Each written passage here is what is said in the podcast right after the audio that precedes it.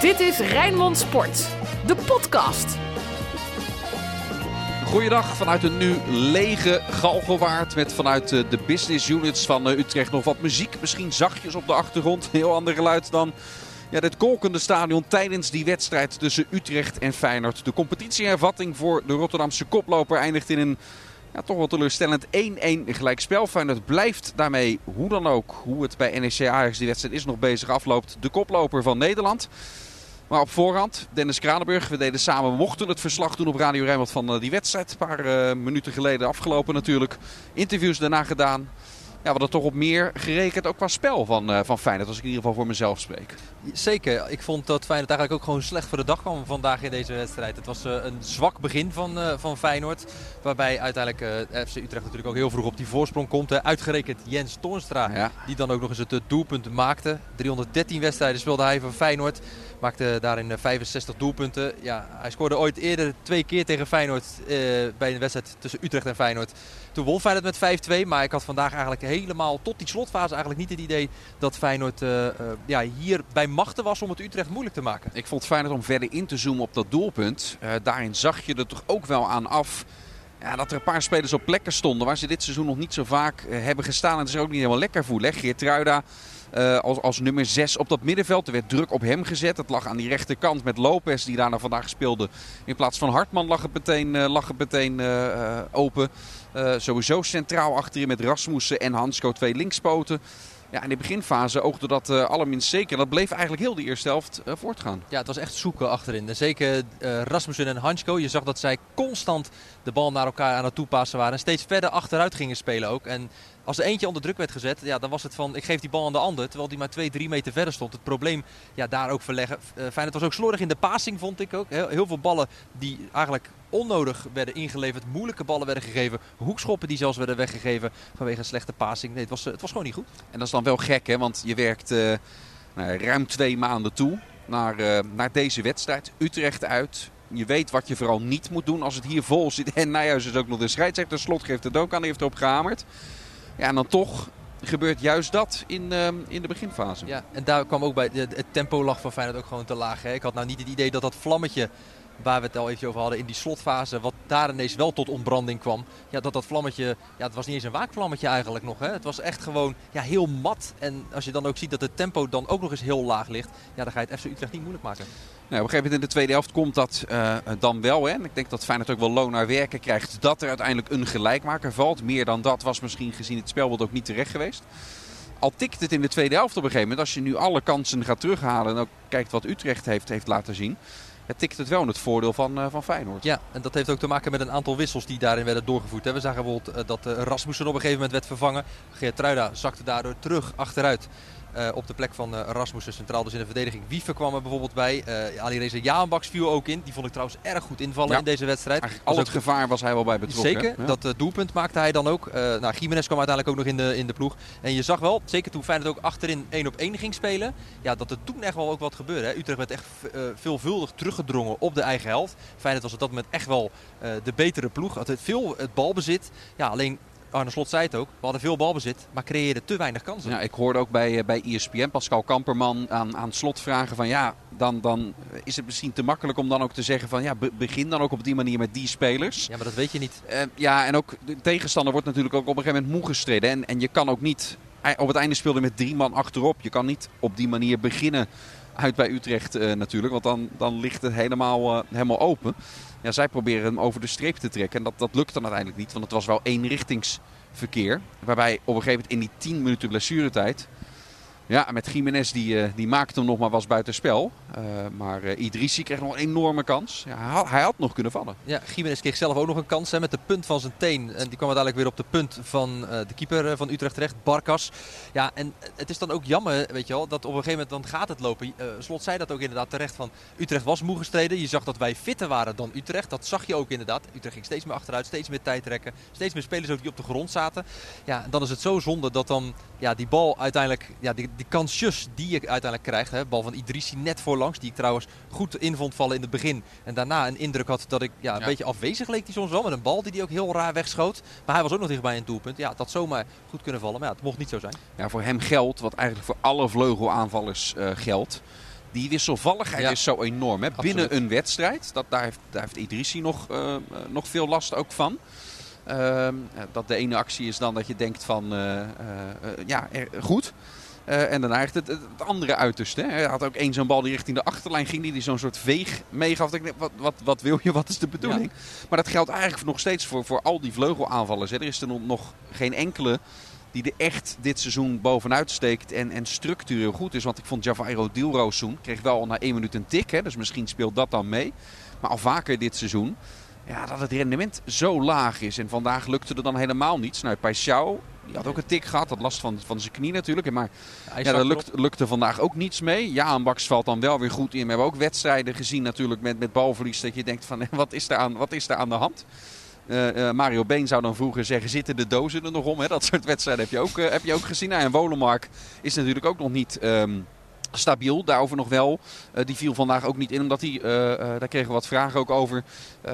omdat hij niet alles heeft kunnen trainen en wat geblesseerd is. Maar ook dat is nog geen buitenspeler die een onuitwisbare indruk maakt. hè. Dus dat is nog wel iets waar, eh ja, waar Feyenoord stappen in kan maken. Waarbij je eigenlijk zou zeggen, ook op die plek zou Feyenoord om zich heen moeten kijken. Wou ik net zeggen. Maar wil je iets halen? Maar ja, dat, Ja. daar zijn, de slot heeft dat inmiddels zo vaak gezegd. Daar zijn de mogelijkheden niet voor. Nee, er werd net ook in de persconferentie gevraagd inderdaad van... Ja, je- ben je er ook niet aan het kijken om meer spelers te halen?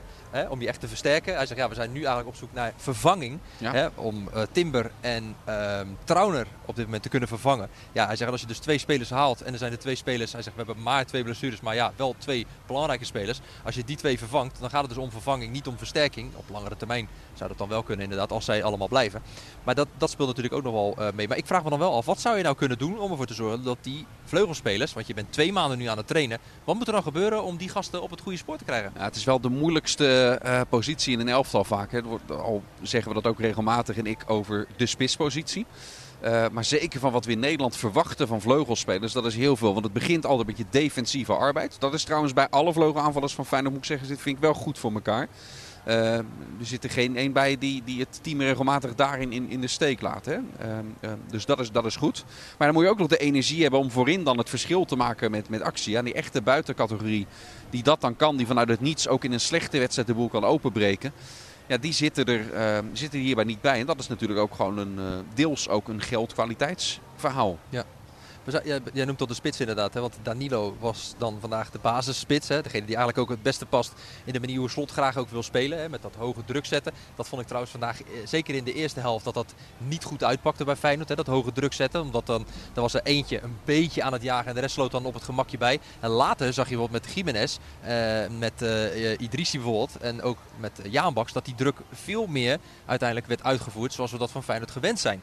Dat zag je daarin dan weer wel terug. Ik vond trouwens Danilo met die bal op de lat, waar hij dan wel weer ja, heel gevaarlijk opduikt. Hè, met Ja. een kans die daar dan uit voortkomt, dat hij daar toch wel weer eh, eh, zich laat zien. Maar je, ja, en Slot heeft het net ook weer gezegd inderdaad van ja, heel veel posities, daar weet ik al, die gaat daar spelen, die gaat daar spelen. Ja, bij de spitspositie is dat nog niet zo. Waarbij hij eerder al heeft gezegd dat Jiménez tot nu toe beter tot zijn recht komt als invallen dan als basiskracht. Ja, en ik denk dat die discussie, of die, eh, hoe de spitspositie nu is ingericht, dat dat wel eens gewoon dit seizoen gaat, eh, gaat blijven. Ja. Ze zitten heel dicht bij elkaar. Ehm, en dat kun je uitleggen als zijnde van ja, eh, allebei voldoen ze nog niet. Je kan het ook uitleggen dat ze eigen. Ja, ik vind dat ze allebei wel leveren. Pak ook de cijfers erbij. Jiménez dat met name Europees.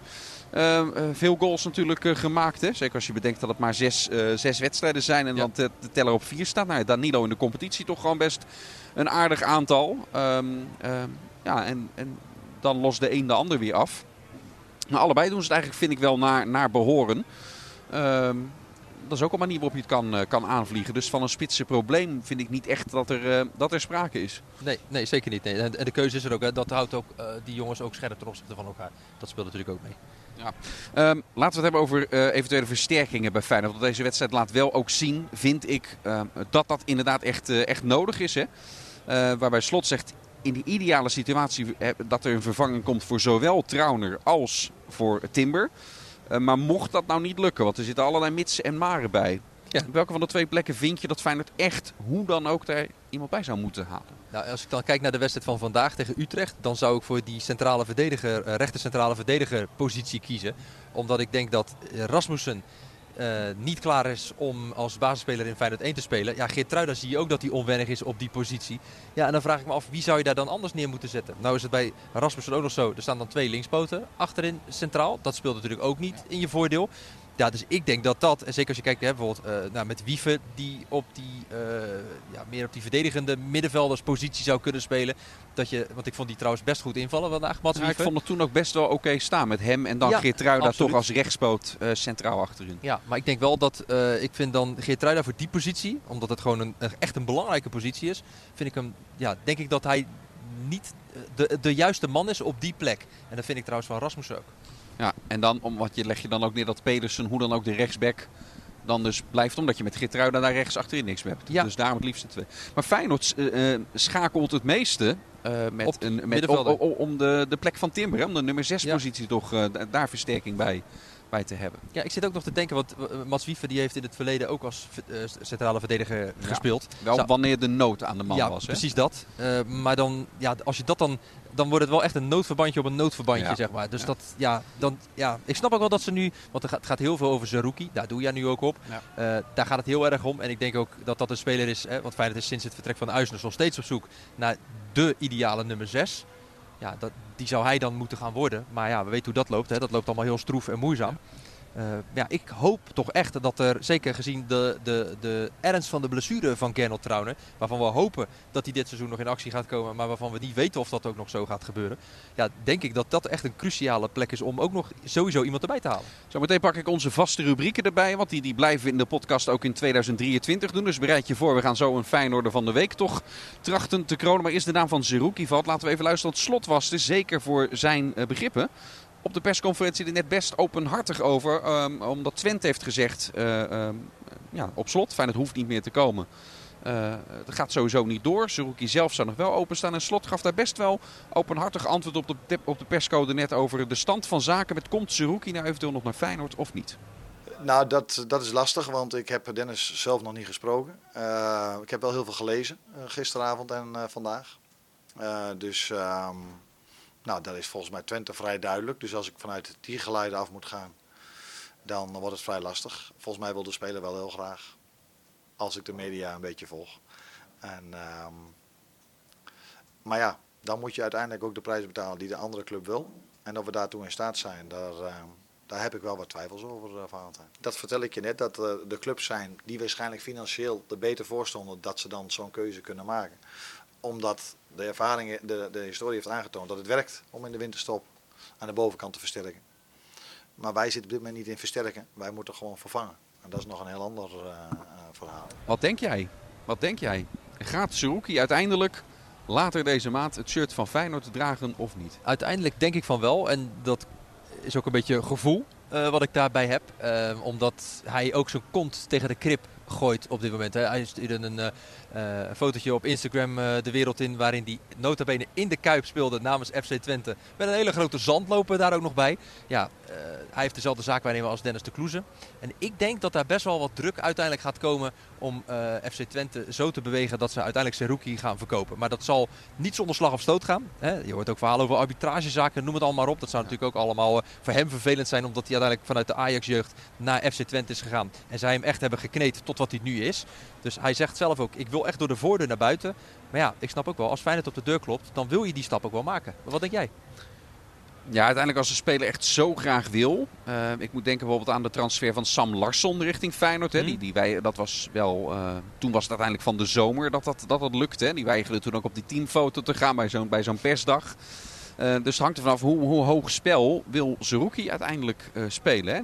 Durft hij het risico te nemen om zichzelf uit die selectie zelfs dan maar te laten uh, zetten om dat te forceren. Dus ja, het ligt ook deels bij hemzelf om iets te forceren. Want bij, ja, in, in Enschede lijken ze tot nu toe echt voet bij stuk te houden. Wat je, wat je trouwens, er is heel veel kritiek op, op, het, op het handelen daarin van Streuer zie ik vanuit Rotterdamse hoek. Maar ja, dat kun je ook bijna niet kwalijk nemen. Die speler heeft met het volle verstand een contract getekend uh, bij Twente. Uh, er zit geen clausule of iets dergelijks richting, uh, richting Feyenoord in. Dus Twente heeft ook het recht om, om dit te doen. Alleen ja, als je een speler hebt die uiteindelijk gaat muiten. Zo werkt het ook. Hebben we in het verleden ook wel eens gezien in de voetballerij. Uiteindelijk is het dan soms in een groepsproces ook handiger ja, om dan toch maar eraan uh, aan mee te werken. Net voor dat we de reactie van Arne Slot hoorden over uh, Zerouki. Toen vroeg jij mij inderdaad van ja, welke positie denk jij dan aan om welke de meeste versterking nodig ja. heeft. Wat denk je zelf? Ja, ik vind die nummer 6 positie inderdaad. Omdat dat is eigenlijk al sinds het vertrek van Huisnes natuurlijk. dat dat niet echt volwaardig is, is opgelost. En Quinten Timber deed dat naar behoren. Hè? En, en ik zag hem daar ook wel stappen in maken. Maar nog steeds vond ik dat niet echt een controlerende middenvelder zoals Uisnes dat was. Met name in het spel zonder bal. Dat is toch ook een vak apart. Uh, daarbij gezegd hebben dat ik bij Zerouki ook die twijfel nog steeds ook, uh, ook heb. Ik snap dat ze hem in Enschede al heel erg goed vinden. Vinden dat hij heel veel miljoen waard is. Ik twijfel daar nog steeds bij of hij wel inderdaad rond die 7, 8 of hij dat waard is. En het zit er vooral in het stukje spel zonder bal en dat mhm. spelinzicht. Dus dat, dat weet ik nog niet eens zeker. Maar dat Feyenoord daarin een gat in de selectie heeft ten opzichte van vorig jaar dat helemaal nog niet vervangen is. Ja, dat vind ik nog steeds. Uh, en als je op die plek wel een versterking erbij hebt, ja, dan kun je dat met Geertruiden daar rechts centraal achterin. Uh, uh, die kan daar ook spelen. Maar dat blijft wel dun bezaaid, zeker met zijn verleden ook. Dus liefst inderdaad NN. maar als Feyenoord maar ruimte heeft voor één plek te versterken, dan zou ik toch inderdaad voor die nummer 6 positie gaan. Ik zit trouwens nog even naar het veld te kijken. De mannen zijn hier aan het uh, maaien. Het is best wel een hobbelig veld ook, valt me ja. op. Ja, maar er is net op gespeeld, hè? Ja, nee, dat snap ik. Maar het viel me tijdens de wedstrijd ook al op, inderdaad. Vooral de doelgebieden was dat uh, best wel hobbelig. Wat het geheel terzijde. Ja, laten we een uh, Feyenoorder van de week gaan kronen. De Feyenoorder van de week. Wil jij eerst? Ja, ja, ja, ik kan hem inkoppen. Dat is denk ik uh, de man die een geweldige invalbeurt had. Is denk ik Ali Reza Jaanbaks. Die uh, gretig was. Die ook dreigend was met, uh, met, met acties, met aanvallen. Ook het doelpunt maakte. en vond het wel mooi. Jij begon het ook nog over een mogelijke transfer van hem. Maar ja, ja da, daar ja, op het persmoment. Op het persmoment inderdaad. Ja. daar zagen we eigenlijk niet zo heel veel van in die wedstrijd. Want je hebt spelers, Zerouki, om maar even op terug te vallen, die uh, bij die wedstrijd tegen Emmen ja, nou niet echt de indruk maakten van dit is de Zerouki zoals we hem kennen bij FC Twente. Ja, bij Jaanbaks had ik niet het idee dat hij daarmee bezig was. Je weet het nooit, hij zei het ook. Feyenoord heeft de beste supporters van Nederland. Geweldige club, ik ben volledig met mijn focus hier. Maar ja, we zullen uiteindelijk zien hoe het uh, gaat lopen. Ja, ik vroeg nog door, hè, van betekent dit nou dat je dus sowieso bij Feyenoord blijft? Er, daar, echt vol, daar echt volmondig, volmondig ja nee. op zeggen. Er zaten wel wat bochtjes in. Ja. Uh, maar ja, hoe ik het interpreteer is dat hij niet het gevoel heeft dat hij naar per se weg wil. Dat hij per, als, als die blijft is hij er net zo goed uh, tevreden mee. Maar ik ben nog steeds niet helemaal overtuigd dat, dat als er iets anders zich aandient en, en ook Feyenoord werkt eraan mee, uh, dat dat dan gebeurt. Maar dat is ja, gevoel. Ja. Wat is, wie is jouw Feyenoorder van de week dan? Ja, dan ga ik toch, ja, ja die pik je er bijna dan toch altijd uit. Omdat jij Jaanbaks dan nu, uh, dan nu hebt. Daar kan ik gemakkelijk in meegaan. Maar ik vond Kuksu wel weer uh, uh, een van de spelers die, die dan uiteindelijk opstaat in die, in die tweede helft. Je zag ook dat het merendeel van zijn medespelers, die gingen, de bal, ja, die gingen de bal ook steeds aan hem geven. Omdat het de enige was die met een soort creatieve passing vanuit dat middenveld nog, nog mensen wist te vinden en aan te spelen. Dus ja, hij stond wel weer, weer op. En niet met het rendement en, en dat het bij iedereen in het oog springt. Zoals dat bijvoorbeeld in Alkmaar het geval uh, was. Hè, bij, bij die wedstrijd waar Feyenoord ook tegen een 1-0 achterstand kwam. Maar je ziet het vooral ook aan hoe medespelers met hem omgaan. Het was op een gegeven moment elke bal inleveren bij hem. Want het was de enige die het wist te doorbreken. Dus dat, dat vond ik wel... Uh, ja, vond ik wel prima. Wat je ook ziet wel bij Kuksu, vond ik vandaag in deze wedstrijd. Dat hij de ploeg bij de hand probeert te nemen. En als andere spelers dan niet doen wat hij in gedachten heeft.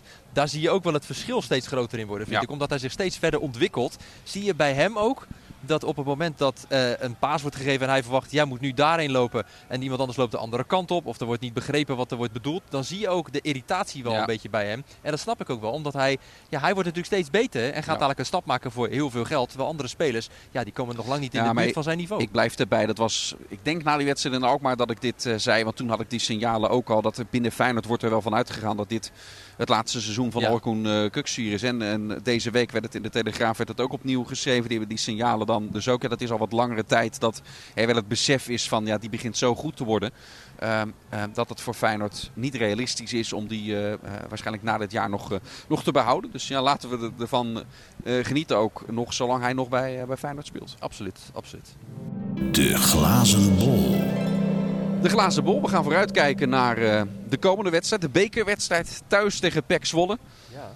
Ja, team in de eerste divisie doen het wel beter dan ik, dan ik had verwacht, moet ik zeggen. Uh, al valt Willem II daar ook heel erg tegen. Hè, voor de mensen die uh, de keukenkampioen-divisie niet helemaal volgen. Uh, Pek Zwolle uh, pakt ook een periodetitel van het weekend.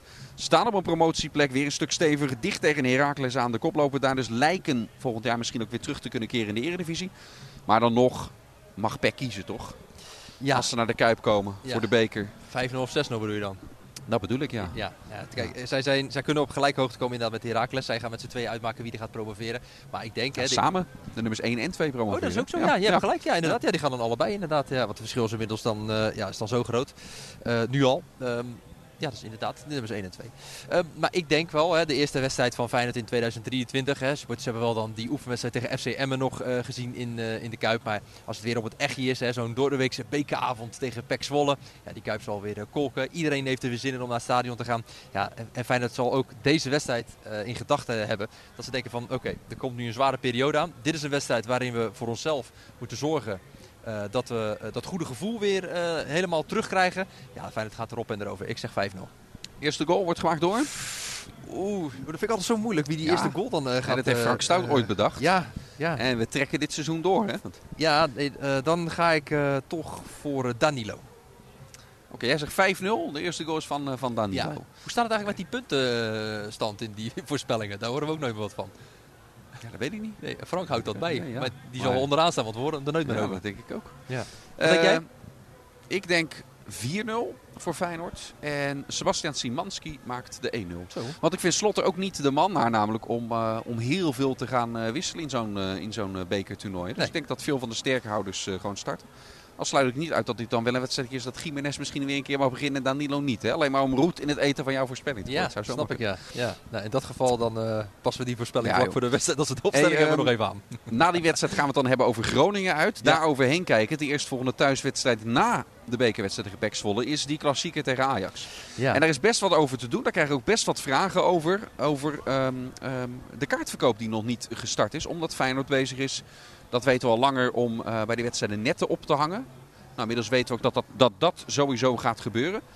Alleen hoeveel net is nog een beetje de vraag. En daarom is die kaartverkoop nog niet helemaal gestart. Ja, jij weet er net iets meer van. Ja, klopt. Ja, die netten die gaan er dus inderdaad komen. Uh, er wordt alleen gekeken hoe dat dan inderdaad ingevuld moet gaan worden. Hè. Waar en hoe hoog en hoeveel. En uh, dat heeft ook weer te maken dat er ook gekeken moet worden uh, met cameraposities bijvoorbeeld ja. van ESPN dan in dit geval. Hè. Degene die de wedstrijden live uitzenden op tv.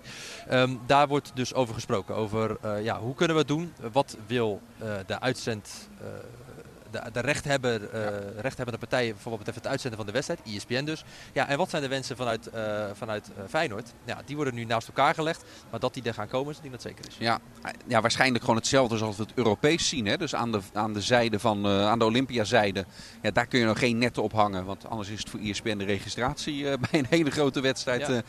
Uh, en die betalen er genoeg geld voor. Oh, betekent uh, dat weer ook voor de inhouden, uh, voor nou het indelen heb, van de vakken? Ja, dan heb je dus Europees zie je wel eens dat er zo'n zeil wordt gespannen over vak Z. Hè? Dus de, de parterre zijde echt het dichtstbij.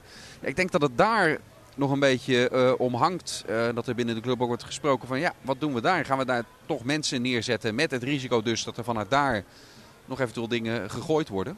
Uh, of gaan die vakken ook dicht blijven? Ik vraag me dan ook af, wat betekent dat dan voor de mensen die daar een seizoenkaart hebben? Ja, ja, dat, dat, dat maakt het uh, lastig en waarom het dus nog even on hold is gezet. Het is wel, ik denk dat we het erover eens kunnen zijn dat het triest is dat er überhaupt, uh, uh, ja, dat het hiertoe moet, moet komen. Ja, absoluut. Da ja, nee, daar ben ik helemaal met je eens. Niks aan toe te voegen. Daarover later nog meer, over die klassieker en nou vooral de sportieve, uh, sportieve aspecten van, van Feyenoord richting Ajax. Dan moeten wel eerst even bij Groningen uit dan ook moeten wel gewonnen worden. Dat je hem in ieder geval ja, je, je compositie kan uitbreiden die, ja. die dag. Ja. En niet dat je weer zou moeten in, uh, inlopen. Dat gaan we allemaal uh, de komende tijd uh, daarna zien. Um, voor nu vanuit Utrecht voldoende. Over Utrecht-Feyenoord. Komende donderdag zijn wij er natuurlijk weer. Maken we weer een mooie uitzending rondom die bekerwedstrijd van Feyenoord tegen Pek Zwolle. Voordat het zover is gaan we op de maandag natuurlijk in FC Rijnmond al, al terugblikken. Ook op het, op het hele Eredivisie weekend. De herstart die we, die we hebben gezien. Jij mag dan ook weer aan tafel zitten hè? Ja, bij Bart onder andere. Ja, morgen uh, maandag dus aan tafel met uh, Ali Boussabon en Robert Maaskant. Hartstikke leuk. Dat wordt een mooie show. We gaan nog veel meer moois maken. Hou daarvoor Rijnmond.nl zoals altijd in de gaten. Dank voor het luisteren voor nu. En zoals gezegd, na die wedstrijd die uh, Feyenoord dus... Je hebt het net van ons gehoord. Je kan ons eraan vasthouden. Eclatant gaat winnen van Pek Zwolle. Maken wij weer een nieuwe podcast voor je. Tot dan. Dit was Rijnmond Sport. De podcast. Meer sportnieuws op Rijnmond.nl en de Rijnmond app.